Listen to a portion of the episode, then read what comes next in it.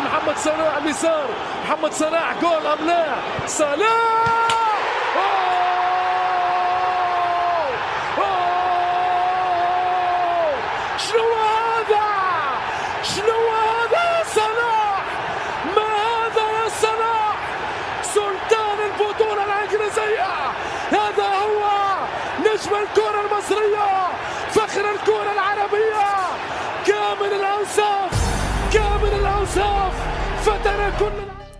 Assalamu alaikum msikilizaji wangu, karibu tena kwenye Katenachio. Leo kwenye Katenachio tutakuwa na ugeni, tutapata kuungana na wenzetu wa Liverpool pamoja na Arsenal na tutadiscuss kwa pamoja kuhusu mechi yao ya Jumatatu na pia tutaangalia timu zetu kwa ujumla wake, masuala ya usajili na mwenendo wa timu, mifumo.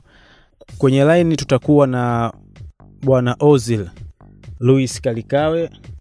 Uh, yeye ni mshabiki wa Arsenal, Arsenal damu, atatupa mawili matatu juu ya Arsenal, lakini kwa upande wa Liverpool kwa siku ya leo napenda ni mtambulishe kwenu brother wangu wa siku nyingi sana bwana Saidi Saidi Mkandi. Watu wenye Liverpool yao wamevumilia siku nyingi, lakini naona uvumilivu hatimaye umezaa matunda. Safari hii wanajitokeza na tunawaona, na yeye kwa upande wake atatupa mawili matatu juu ya Liverpool na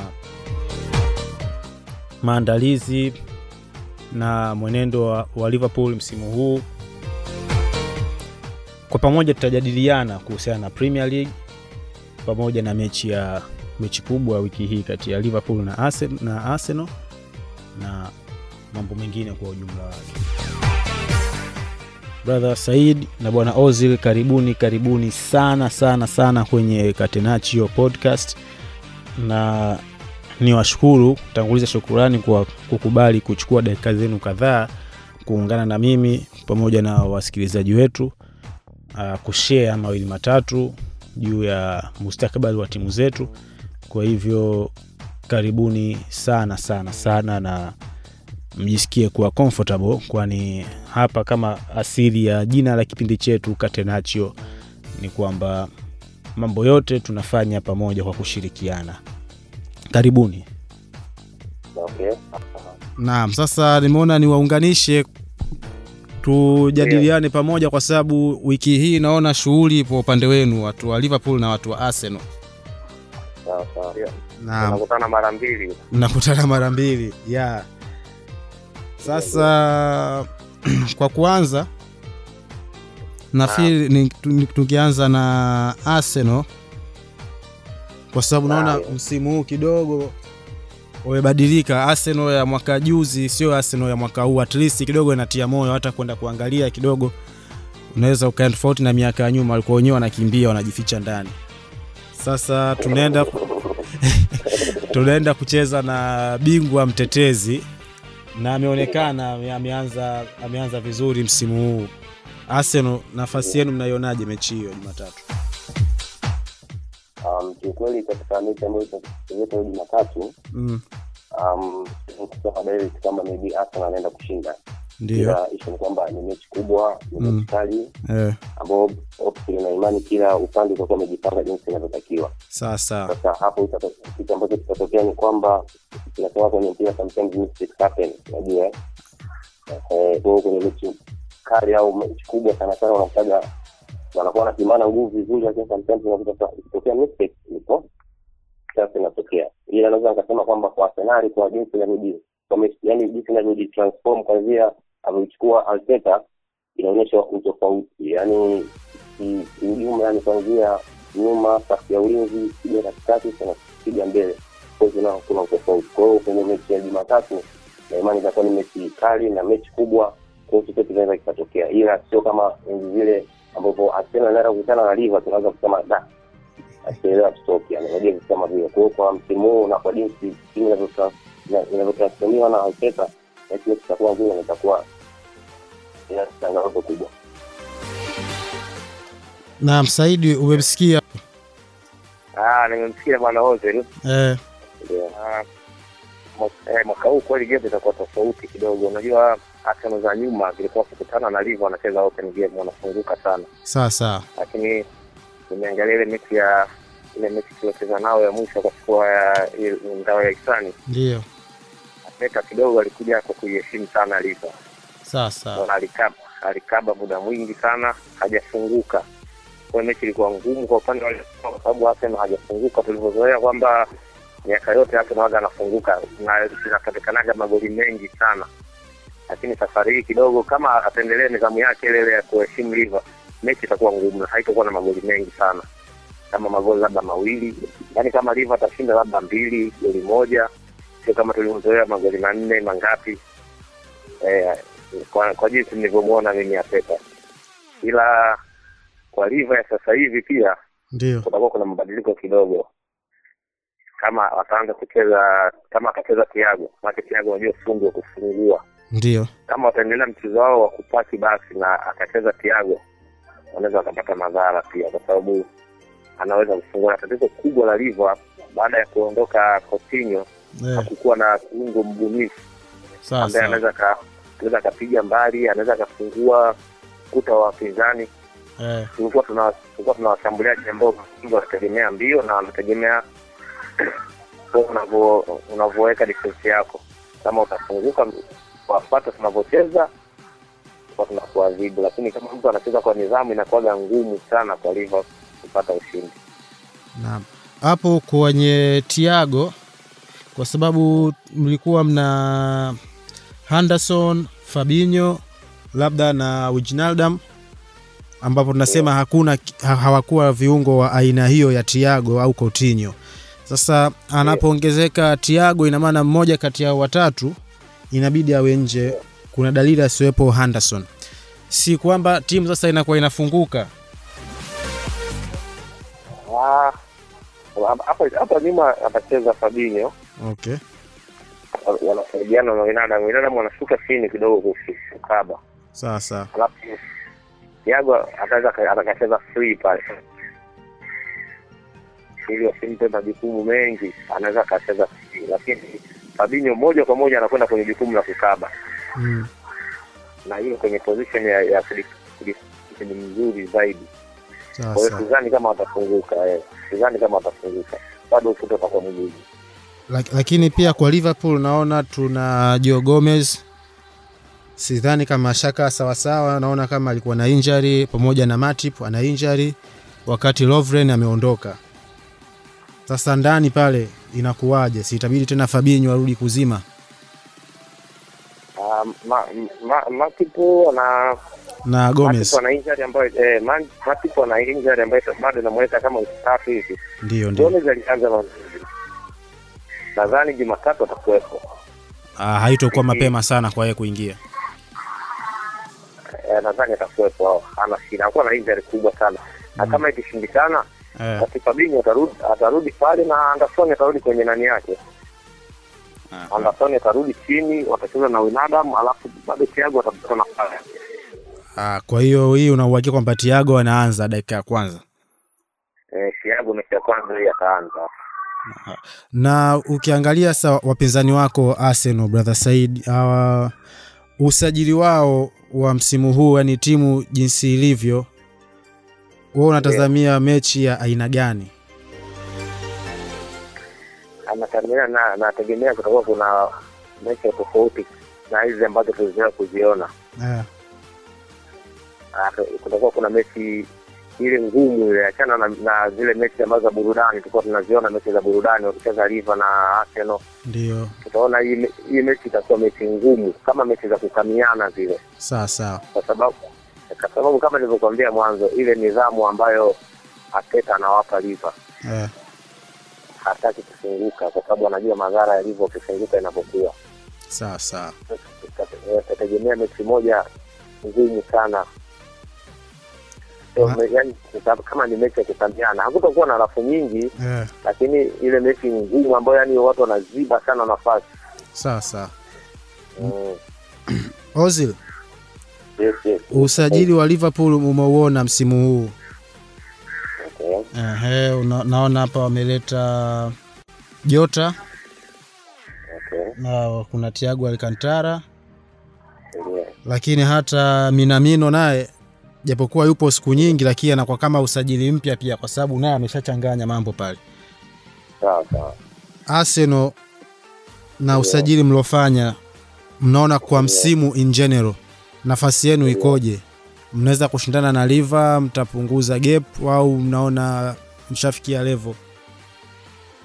Um, kitu ambacho naweza nikasema yeah, yani timu bado timu inajengwa au sio? mm, lakini ishu ni kwamba ambapo Arsenal tunaenda kukutana na Liverpool, yani katika fikra kila mchezaji wa Arsenal Mm. ishu ni kwamba unaenda kukutana na bingwa mtu ambaye amebeba Premier League na Tigers alibeba na UEFA, kwa ni timu kubwa au wachezaji sawa Lakini sawa. issue ni kwamba kama alivyosema ilivyosaidi kwamba uh, Arteta anaweza kusema sio nidhamu, ila ishu inabidi uplay away. yani unajua ukienda kwenye mpira ucheze wao wanavyotaka, you have to play away mm. ili uweze kushinda, umeelewa?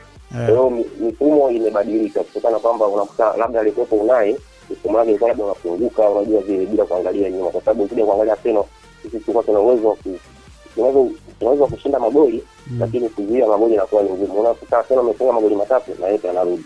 Kwa hiyo tatizo kwa nadhani yani kuanzia katika studio nyuma huko defense ilikuwa kidogo mbovu. Kwanza unaingia Mikel, kuna vitu ambavyo karekebisha, labda kaona kuna masehemu wanapelea pelea watu kama kwenye ma, kwenye defense ndio kakazia, umeona. Sana yani, kwa sababu ilikuwa ni tatizo ndio hiyo. Kwa hiyo tunaangalia kwanzia Arteta amechukua hii timu, tunaangalia magoli sio mengi yani, considered goals sio nyingi, ni chache sana, umeona. Sasa ni kitu ambacho tunaona hata tunavyoenda kukutana na Liverpool on Monday itakuwa ni kubwa, na imani watu wataji, I mean wachezaji wataji watapambana kadri kadri ya uwezo wao. Unaona hii itakuwa sio game ndogo, na sasa nikasema maybe Liverpool watashinda no, au kusema Arsenal watashinda direct, lakini anything can happen. Ndio ndio hayo. Sawa. Na mnaona mnamaliza msimu mkiwa nafasi ya ngapi? yani kwa jinsi msimu unavyoanza na kwa jinsi malengo nayoona alionayo Arteta ni kujaribu kufika big four ndani ya msimu huu. Kwa hiyo kwangu mimi na jinsi timu inavyokuwa transformed na imani tutaingia big four sana nafasi ya nne inawezekana kwa msimu huu. Na, na, brother Said, unafikiri Arsenal big four wanaipata msimu huu? Kwa hiyo ulivyowaona?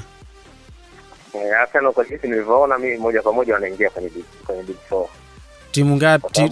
kama, kama alivyosema Ozil eh, mwanzo walikuwa na magoli mengi sana. sawa. Walikuwa na uwezo wa kwenda walikuwa na uwezo wa kwenda kufunga, lakini wanafunga mwili huku mlango uko wazi. Sawa sawa. lakini tunaona Arteta kama kaanza na na, na, na plani ya kudefense Ndio. na waona Arsenal kwenye big four na watakuwa wapinzani Na, watakuwa wapinzani wazuri katika katika kutafuta ubingwa.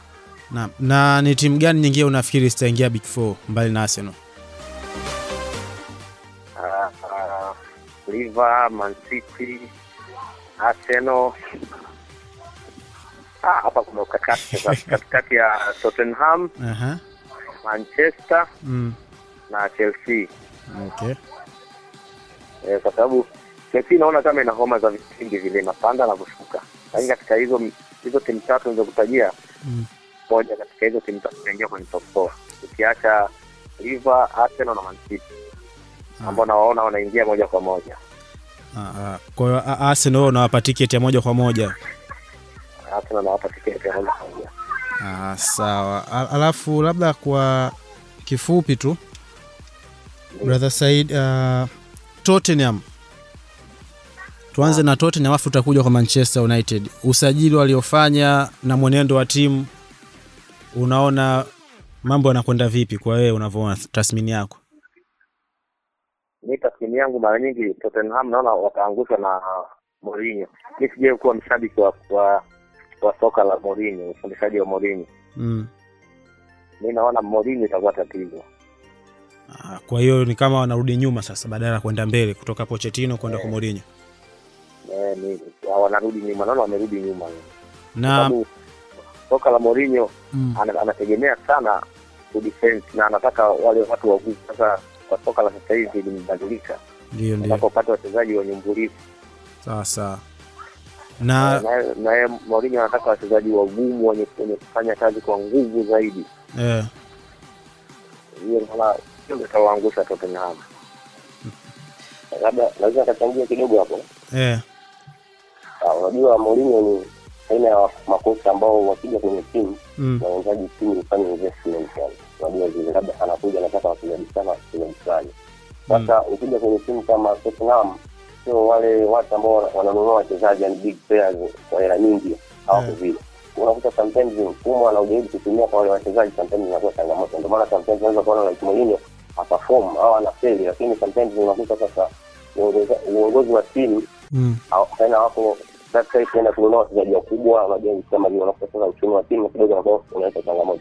Ndio maana unakuta Mourinho kama kama kocha anazingazingua ila lakini unakuta timu aliyopo ni ndogo kwa hawezi kununua watu ambao anahitaji kama ulivyoona alivyokuwa Chelsea alivyokuwa Real Madrid Inter kuna watu ambao mtu kaka bana mimi nataka kuchukua watu fulani. Sasa kwenye timu kama Tottenham nahisi kidogo hawako vizuri kwenye masuala ya kununua wachezaji. Na tutaenda kwa manchester alafu tutarudi hapo hapo kuna, kuna, kuna, kuna mada imeingia hapo. Vipi manchester msimu huu? Tuanze na wewe ozil unaona tathmini yako iko manchester united? Tathmini yangu kwa msimu huu Manchester United kiukweli, bila kufanya usajili wa ziada. Mm. kama nafasi zipi. Sorry, kama nafasi zipi usajili? Ah, usajili. Kwanza kwenye mabeki kule ndio. Sana wana matatizo yani, mabeki wakati pale kidogo hawako sawa. eh, Ukija katikati wako vizuri, ndio. Um, lakini tatizo nahisi kwenye you need eka mwingine, yani kitu cha yani mtu ambaye kidogo yani professional zaidi, yani labda ni nielezeje, lakini mtu ambaye ni typical, unajua zile sometimes unakuta wao wana ma- macho wanamchezesha kumi na moja sometimes anaweka tisa au labda anachukodi sometimes anacheza kumi ndio anacheza kumi na moja sometimes anacheza namba tisa yaani kwa unakuta hawana yule permanent striker ambao kitu kama unavyoona Kisiba na kuna juhudi yani kazi yake ni namba tisa tu. Unajua vile. Kwa hiyo unakuta wao kidogo wanakuwa na hayo matatizo. Sasa na uzuri kabla msimu dirisha lijafungwa eti unaona kuwa bado wanahitaji usajili na msimu uliopita uliona walivyomsajili Bruno Fernandes ndio sometimes unajua kwenye timu anaweza kaja mtu mmoja lakini akabadilisha timu nzima. Yani morality ikabadilika watu wakafanya kazi wakapambana kwa msimu unaisha kikweli uliona walivyomsajili Bruno Fernandes alileta mabadiliko alileta impact kubwa kwa wachezaji wengine kikweli watu walionyesha spirit umeona ila msimu ulivyoanza ni kama vile wamechoka sometimes fatigue unajua. Kwa hiyo vitu ni kwamba inabidi wasajili mabeki kule wasajili striker moja na winga moja ziada. Ingawa wamsajili Van der Beek ah, nahisi ni ni kama winga na midfield kitu kama hicho ndio. Lakini ndio hivyo inabidi waongeze mabeki kweli kidogo kama hawako sawa wanaruhusu magoli sana ndogo ndogo ambazo kama hawaelewani vizuri Ah, kwa hiyo kwa msimu huu kiukweli bila kufanya usajili rahisi watafeli hawataingia four said vipi hapo? Eh, kwa Manchester na mimi naungana na, na, na Ozil hapo. Ndio. Manche- Manchester bila kufanya usajili. Hata hivyo bado watakuwa wameshachelewa, watakuwa wameshachelewa. Unajua kinachoangusha Manchester ni moja kwa moja, naweza nikakwambia ni Bruno. ndio. Alipoingia aliingia na, nguvu kubwa sana, aliingia na spidi kubwa, ikawasaulisha Manchester kwamba wanahitaji watu. Okay. Akili zao akili zao zote zilienda kwa Bruno, lakini sasa inaonekana Bruno ka drop, sijui watu wameshajua uchezaji wake au vipi, lakini inaonekana Bruno, Bruno ka drop na Manchester ime drop. Sasa hata kama utafanya usajili kabla dirisha lijafungwa, itategemea na hao watu wa aina gani wanawasajili na wataingia kwenye timu vipi. Wanaweza wakasajili pia, sababu usajili ni jambo, unaweza ukasajili pia ukawa kamari yako umeliwa sawa sawa mtoka ukapata mtu akaperform kama Bruno ikawa nanii kwake. Inategemeana na na jicho la la Ole. lakini walisajili sanchez walisajili lukaku shida ilikuwa ilianzia wapi sasa? Aa, kwa Sanchez naona moja kwa moja alishindwa kuingia kwenye mfumo wa Manchester, ila Lukaku alifanya haraka sana kumwondoa, kwa sababu Lukaku alimwondoa akiwa top scorer pale wa Manchester kama sikosei. ndio ni kweli. E, walifanya haraka sana kumwondoa, alikuwa bado ana nafasi pale. Na bado angewabeba Lukaku. Lukaku hakufeli pale, ila Sanchez Sanchez naona moja kwa moja alifeli. Aha, okay sawa. Sasa kwa, kwa, kwa mujibu wa ozil kuna kauli aliongea imefanya niwe na swali hapa. Na tuanze na brother Said hivi kwenye hivi vilabu vya mpira wa miguu Yeah. investment kama investment na kusajili wachezaji watatu watatu wanne ni kitu kibaya kwa unavyowewe Ah, na- naweza nikasema ni kitu kizuri. Mm. Ndio kufanya kuinvest kwenye kusajili sio? Yeah, yeah, yeah. Ah, ni kitu kizuri kwa sababu angalia timu kubwa zote wamesajili wa, wa, wamesajili kwa kutumia gharama kubwa. Ndio. Na ndo inawapa matokeo. Aha, sawa. Maanake nimeona nianze kuuliza wewe kwa sababu ya kauli ya nani kauli ya nani? Bwana Klopp. Nadhani Ozil ulimsikia Klopp. Ah, ya Klopp walisema kwamba Chelsea wananunua matokeo kwa sababu ya usajili. Yaani aliportray ni kama kitu kibaya. Okay. Aha, lakini ye mwenyewe anaonekana ni kwamba anakuwa kama tunasema ni mnafiki kwamba anasahau ye mwenyewe kwamba kasajili watu na kwa gharama kubwa, ila kitendo cha kushindwa kumsajili Timo Werner na Chelsea kumsajili Timo Werner kwenye kuulizwa akasema kwamba "Ah, mi timu yangu nasuka wachezaji, sitegemei kununua, sababu raha ya mpira ni kwenye kusuka wachezaji, si kununua kama Chelsea wanavyofanya. Na ndio maana vitu kwani kununua wachezaji ni kitu kibaya? Sio kubaya. Sasa kwenye swala kama la crop Naam. ni kitu ni kama personal issue zake yani huja tu kwa sababu ukiongelea kwenye mpira sasa hivi mpira ni kusajili ni kutumia hela umeona Ndio, ndio. kama ulivyodai kwamba na yeye amesajili watu hela nyingi tu alikuja ile ile kuna midfield wao hivi Africa sijui Eh, eh, yule kule Leipzig umeona ndio. amesajili mieno unamsema Japani Eh, Minamino. wamesajili watu wengi. Kwa wamewekeza hela nimeona wameinvest yani kwa ajili ya vile. Sasa anavyosema vile anakuwa anakosea sababu unaona kitu kama wanasajili wanaweka hela. Ili wapate mataji. Yani bila hivyo unakuwa ni kwa kwa lake yule. Kwa tunaweza nikasema wewe siku zote unajua mtu anachosemaga anaona yuko sahihi. Ushaona? Kwa kweli yuko sahihi. Lakini ikifika kwa jamii kama sisi tukakichambua tunaona kama alichosema kama kakurupuka kusema kitu ambacho hatumia sense wakati naye anafanya kitu kama kile kwa hiyo sometimes that's also very Itakuwa ni kwenye kujihami. yeah yeah yeah Ah, okay.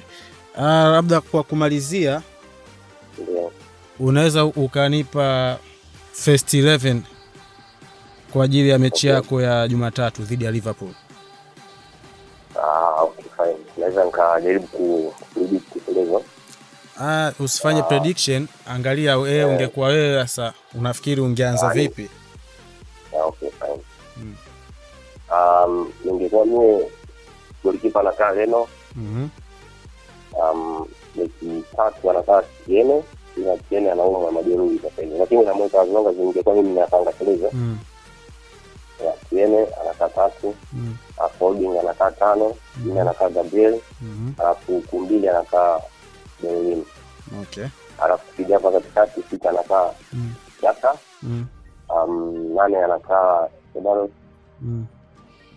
um, tisa atakaa Lakaveti mm -hmm. um, um, kwenye kumi uh, kumi kumi na moja itaweka Aubameyang Mm. um, huku saba atakaa William. Mhm. um, nakuwa na bado sijamtaja namba kumi sinivyo Ndio. eh, namba kumi.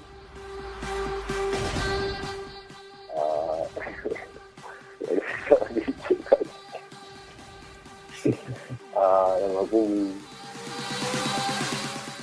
Naweza kamweka Willock Willock unajua sentence ya Willock ungeweka Willock namba kumi Basi sawa. Ozil upo umejiunga na Catenaccio Fantasy League ndio ndio na timu yako unaionaje? Maanake sioni huko kwenye top 5, top 4.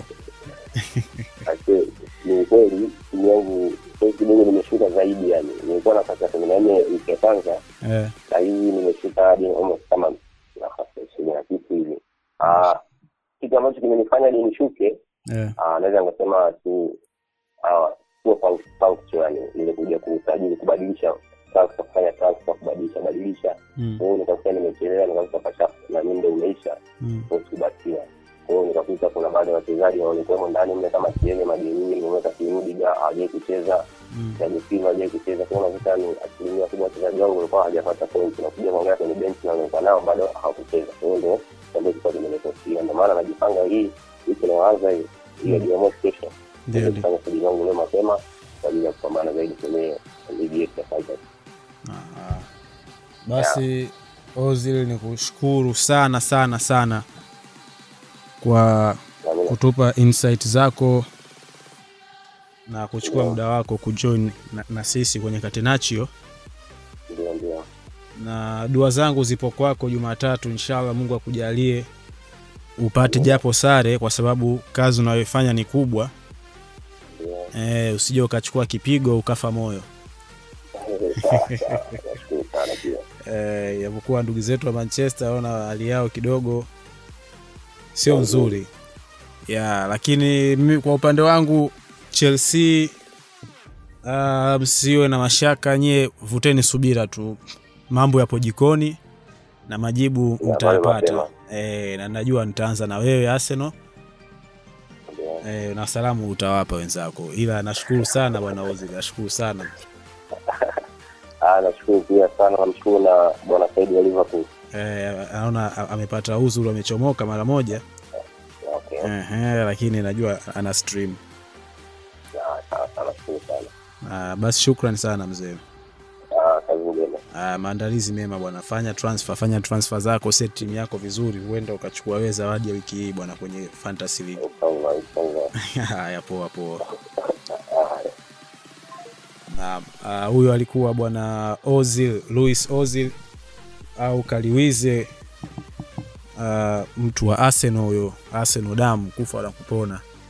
Na kweli Ateta msimu huu naona kawapa morali watu wa Arsenal, tunakutana nao mtaani, tunapishana nao, tofauti na bwana Emery alifanya wengine na mji wakaukimbia kabisa, lakini naona Ubungo kumechangamka sasa hivi, wanaanza kurudirudi mjini hapa.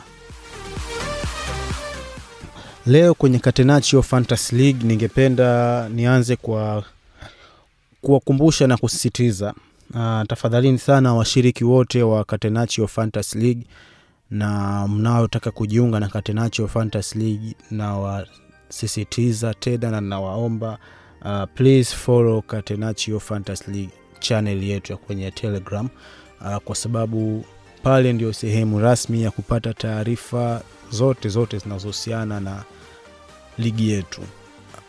Inakuwa inaleta usumbufu mkubwa sana sana sana kwa mwendesha mashindano kuwasiliana na washiriki wake, hasa washindi, kama ilivyojitokeza katika wiki hii ambapo mshindi wa wiki bwana Dominic, mpaka tunavyoongea hapa, nimeshindwa kumpata na jitihada zote nilizofanya imeshindikanika bwana Dominic uh, manager wa Norito FC kapata points nyingi sana na zawadi yake tunazunguka nayo mkononi, lakini mwenyewe naona imeshindikanika mawasiliano.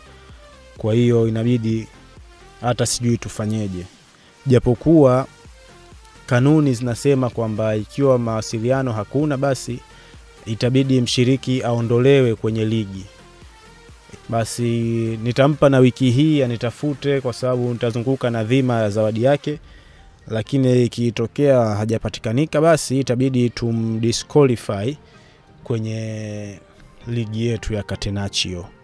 Hatuhitaji watu ambao ni maghost, tunahitaji watu ambao wapo active na sio marobot, yani kwamba tunaweza communicate nao na tunashindana nao. Wa kwanza. La pili kwenye Catenaccio Fantasy League uh, kutokana na aina ya uendeshaji na ligi tulivyoidesign ni kwamba mpaka sasa watu wanaruhusiwa kujoin, washiriki wanaruhusiwa kujoin, na mwisho wa kujiunga na Catenaccio Fantasy League itakuwa ni mpaka litakapofungwa dirisha dogo la usajili. Achana na dirisha kubwa hili linaloendelea sasa hivi, dirisha dogo la usajili. Likifungwa tu pale pap, basi kuanzia hapo tutakuwa hatupokei tena washiriki wapya. Ila kwa sasa bado milango iko wazi. Unaweza ukamuunganisha mtu yoyote. Link ipo kwenye description hapo chini uh, ukishatengeneza akaunti yako utakachofanya ni kubonyeza tu link moja kwa moja na utakuwa umejiunga na Catenaccio Fantasy League. Uh, okay, turudi kwenye ligi yetu.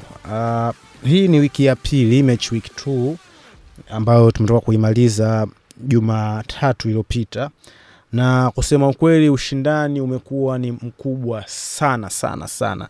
Uh, naona watu wamehamasika kweli na ifahamike kwamba sababu sio hiyo zawadi, sababu ni kwamba watu ni washindani, watu wanatoa macho, watu wanafanya kazi zao, wanafanya homework. Naona watu wanafanya transfer wakiwa na madaftari kushoto kulia, wanapitia mchezaji mmoja mmoja, statistics uh, wanaangalia difficulty ratios zile, wanaangalia ma injury, wanafuatilia press conference za pre-games za timu zote ishirini za kwenye Premier League. Kwa hiyo yani inakuza uelewa wetu juu ya Premier League, na kusema ukweli inakuwa inanogesha na ligi inakuwa tamu sana. Kwa hiyo keep it up. Mi nimependezwa na hiyo na nimependa kwa sababu kuna timu mpya. Kwa mfano, kuna mtu anaitwa Othmani. Huyu huyu Othmani, hii ni mara yake ya kwanza anaingia kwenye Catenaccio Fantasy League, lakini kwa wiki hiyo ya kwanza amevuka mpaka nafasi ya pili, yaani ilikuwa ni chup chup. Yeye awe ndo mshindi wetu wa wiki husika, na ina maana mtu akijiunga na fantasy baada ya kama game wiki nne tano hawezi kujua kama huyu Ochu Athmani hatukuanza naye wiki ya kwanza kutokana na performance yake ilivyokuwa nzuri. Kwa hiyo hii inadhihirisha kwamba bado washiriki wapya hawajachelewa, wanaweza wakaingia na still uh, wakapata outcome nzuri tu. Sasa kwa sababu kipengele hiki ilibidi uh, tupate kumsikiliza mshindi, ila kwa sababu mshindi tena ndo hajapatikana, itabidi tu uh, nifanye kukava in general, ni generalize basi mambo yaende. Uh, binafsi nikiangalia timu yangu ya, kwa ambao hamnifahamu, hiyo timu naiona Kepa clean sheet, hiyo ndo timu yangu mimi bwana Babu Monte. Uh, nilifanya transfer tatu, niliamua kukatwa points nane Uh, nimetumia hizi points nane kama investment na investment yangu sio mbaya, kwa sababu nimepata overall point nimepata jumla point 56. Wameondoa zile nane ambazo zingenivusha mpaka sitini na nne, lakini sio mbaya sana ukiangalia walioongoza ligi lile gap. Kwa hiyo nisingeweza kufunga lile gap kwa sasa.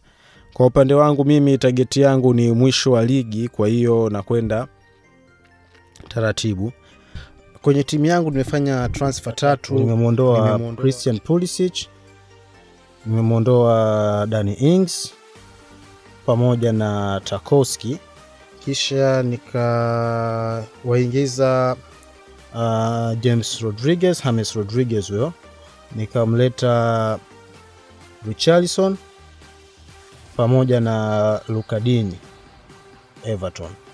Ah, sababu ya kukimbilia Everton ni kwamba niliona mechi yao ya kwanza, kwa hiyo ikanipa imani kwamba mechi ya pili wataperform vizuri zaidi kushinda ile mechi ya kwanza, na matarajio yalikuwa ni hivyo, lakini pia injury kwa wachezaji wangu wa mechi ya kwanza Pulisic pamoja na Tarkowski na performance ya Dani Ings kwa mechi ya kwanza uh, niamini kwamba investment atakayoifanya nitapata points nyingi zaidi na kwa kiasi kikubwa nimefanikisha kwa wachezaji wote watatu.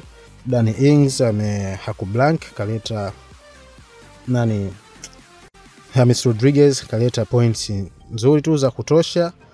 Uh, nikimwangalia nani Richarlison amepata assist kama ngapi, mbili nafikiri.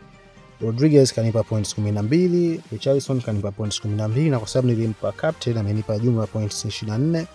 Lukadinyi tu amefanya secondary assist, kwa hiyo hakuwa na advantage kama za lakini all in all investment yangu imeenda vizuri. Now sasa kwenye game week 3 kwa kuangalia fixture jinsi zilivyo na timu yangu jinsi ilivyo, sitarajii kufanya transfers nyingi. Nafikiria kufanya transfer moja, lakini na hii tena itaenda Leeds United. Nafikiria kumleta Costa kutokana na aina ya uchezaji wa Costa na pia Hernandez kuwa na injury, kwa hiyo nafikiria kumleta Costa. Uh, nina Kai Havertz kwenye timu yangu, nina Timo Werner Chelsea.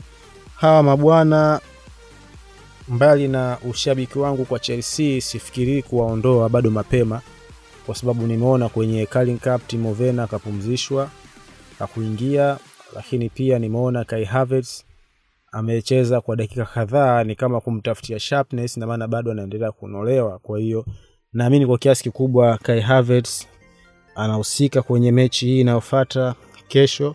Kwa hiyo hawa mabwana wataendelea kuwepo, lakini mabadiliko nayotarajia kuyafanya ni kumleta Costa ndani ya timu na nitamwondoa Hernandez kwa sababu ya injury zake. Kusema ukweli, jamani, ligi msimu huu imekuwa ngumu na imekuwa na msisimko mkubwa. Unaweza ukafanya transfer ukapotea. Nimeona wiki ya kwanza kuna wachezaji kama wakina Willian wameleta points nyingi tu, na kuna wachezaji kama wakina Mane kwenye game week 1 wamepotea, lakini kwenye game week 2 wachezaji kama wakina Mane ndio wameperform, wachezaji kama wakina Willian wamepotea. Tunamwona mtu kama Son, Son game week 1 kapotea Son game week 2 yeye ndo top performer. Kwa hiyo inaleta ushindani, yani ushindani mmoja mzuri sana, na naamini mambo yatakuwa mazuri. So kama ungependa kushiriki nasi, tafadhali kwenye comments hapo tuwekee maoni yako juu ya transfer unaotarajia kufanya na timu yako jinsi ulivyo design na nini, tupate kushare na wadau wengine. Nitakuwa mchoyo wa fadhila na nisipotanguliza shukurani zangu za dhati kabisa kwa wewe msikilizaji wangu, na pia na kuomba uendelee kualika na wengine ili tuwe wengi zaidi, na msiishie kusikiliza tu. Pia napenda nipate input zenu, wapi tuongeze, wapi tupunguze, kipi tulete, kipi tuondoe basi ili mradi tu mambo yaende vizuri. Na kwa sasa Catenaccio inapatikana kwenye digital platforms zote za audio. Nazungumzia Spotify, nazungumzia iTunes, nazungumzia Google Podcast, nazungumzia Audiomack na kwenye Patreon, yani kwenye audio platform zote Catenaccio tunapatikanika. Kwa hiyo ni wewe tunachagua usikilize kupitia wapi, lakini pia wale patrons wangu kwenye Patreon, shukrani zangu za dhati kabisa kutoka moyoni kuja kwenu. Sapoti yenu kwangu ni kubwa sana sana sana, na wasii mwendelee kufanya hivyo hivyo. Sina cha kuwalipa zaidi ya kuongeza bidii na juhudi kuhakikisha naleta vitu vizuri zaidi. Na mwisho lakini si mwisho kwa umuhimu, shukurani zangu za dhati ziende kwa wachangiaji wangu wa leo, uh, brother Said pamoja na bwana Ozil kwa insight yao nzuri, na pia niwapongeze kwa kuwa na lugha nzuri yenye maneno mazuri, kwa sababu kama unavyojua kunakuwa na changamoto za hapa na pale kwenye kufanya vitu kama hivi. Saa nyingine anaweza mtu akaongea neno si zuri, lakini shukrani zangu za dhati kwenu. Na mwisho ni kwa washiriki wangu wa Catenaccio Fantasy League kwenye Premier League Fantasy kule. Uh, sapoti yenu pia kwangu ni kubwa, kwa sababu nyinyi mnachangamsha hii Catenaccio. Kwa hiyo nawatakia kila la heri katika hilo, na tafadhalini sana sana sana waite na wengine waite. Kwa maelezo yoyote, tafadhali usite kuniandikia kwenye social media zangu. Ukienda Instagram utaniona at Babu Monte, ukija Twitter ni at one Babu Monte, lakini pia unaweza ukaingia kwenye Telegram kisha utasearch babu monte au chaneli yetu ya catenaccio kuna chaneli rasmi kwenye telegram. Just wewe search catenaccio c a t e n a c i o catenaccio 255 na utatupata moja kwa moja. Tafadhali sana usisite kutuandikia chochote ambacho unafikiri kitakuwa kinaleta positive impact kwenye podcast yetu. Lakini pia ningependa kuwahamasisha kwa wale wote ambao mngependa kusupport basi ruksa ruksa kufanya hivyo kwa sababu jahazi ni letu wote. Uh, tafadhalini sana share na kwa wengine